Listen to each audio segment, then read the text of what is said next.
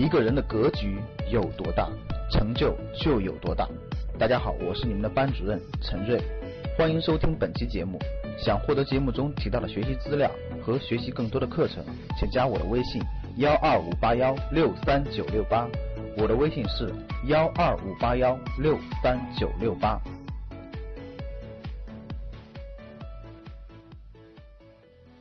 我们必须清晰的认识到，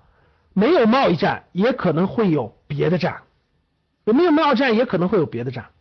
所以必须清晰的认识到，美国全面遏制中国的开始，这个真的是开始。虽然是双方都希望达到一定的平衡，但是这个遏制已经开始了，这个这个确实是啊，这个遏制已经开始了。包括这个大家看到了，呃，美国刚通过的这个国防法案的最重要的一条就是技术封锁，就是技术封锁。对一些核心技术现在管得更严了，更不允许往中国出口，包括合作，呃，封锁了中国的这个大家都知道那个四十多个科研机构，四十多个科研机构，包括什么航天研究院啊啊等等的各个各个科研机构的这个从美国进口技术啊等等的，这个是很重要的一点啊。第二点就是这个对台湾的一些干预和干涉，这两条现在已经被他提上他的日程了。所以在未来持续十年左右，这种新的平衡还需要找到。这种平衡可能会出现在，个人觉得啊，这种新的平衡可能会出现在，就是它不断的磨合，它不断的寻找，比如说贸易战不行了，可能就推出一个别的战，什么别的遏制什么等等。但是这种平衡呢，可能会出现在下一个新的总统出现。就是特朗普之后可能会出现一个新的总统，这个总统可能会换政策，就他不一定是他不一定把中国看得那么重，当然他这美国国会已经看得很重了，但是他可能这个总统可能不放的特别特别严重的地步，这个政策就会缓和四到八年，就会缓和四到八年。但是现在各位，特朗普毕竟还在当政，四年时间还有两年多，他如果他连任的话还有四年。对中国不是我我已经说过了，不是最坏的情况，但是它都是一种遏制这种找平衡这种状态。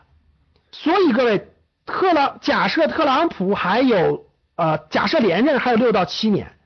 换成新总统，所以各位未来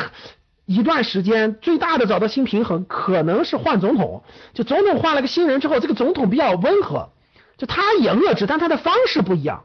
比如说奥巴马就比较温和，各位。奥巴马的政策跟中国一直都是这种互，总体上属于互不互互不干涉，就是你发展你的，我发展我的，然后就奥巴马的政策就相对比较温和，就他也遏制，但但他根没有根本上那样遏制中国，就属于是属于是相对比较温和那种，奥巴马就不一样，那个特朗普就属于是经济性性质的这种磨磨合，正在正在这个磨合，互相这个互相这个博弈当中。再加上各位，这个这个，所以呢，找到下一个平衡可能是下个总统当选，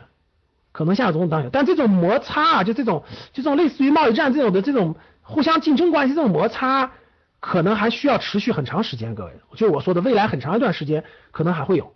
可能还会持续。这是这是一个基本判断啊，这是一个基本判断。基于这个基本判断，各位啊，未来这种类似于贸易战这样的事件。灯又蹦出来一个别的站，灯又蹦出来个别的站，我估计几年就会有一个，我估计啊，几年就会有一个，两三一两年两三年就会蹦出来个新的，大家蹦出来一个新的国际的挑战。但但是我已经说过了，这是中国成长当中必然面对和必须面对的，没办法，该面对就得面对，这是这是这是成长到这儿今天必须面对的。过了这一关，中国就真正强大了，各位。过不了这一关，那你中国永远是二流的。过了这一关就真正强大了。想获得更多投资理财、创业财经等干货内容的朋友们，请加微信幺二五八幺六三九六八。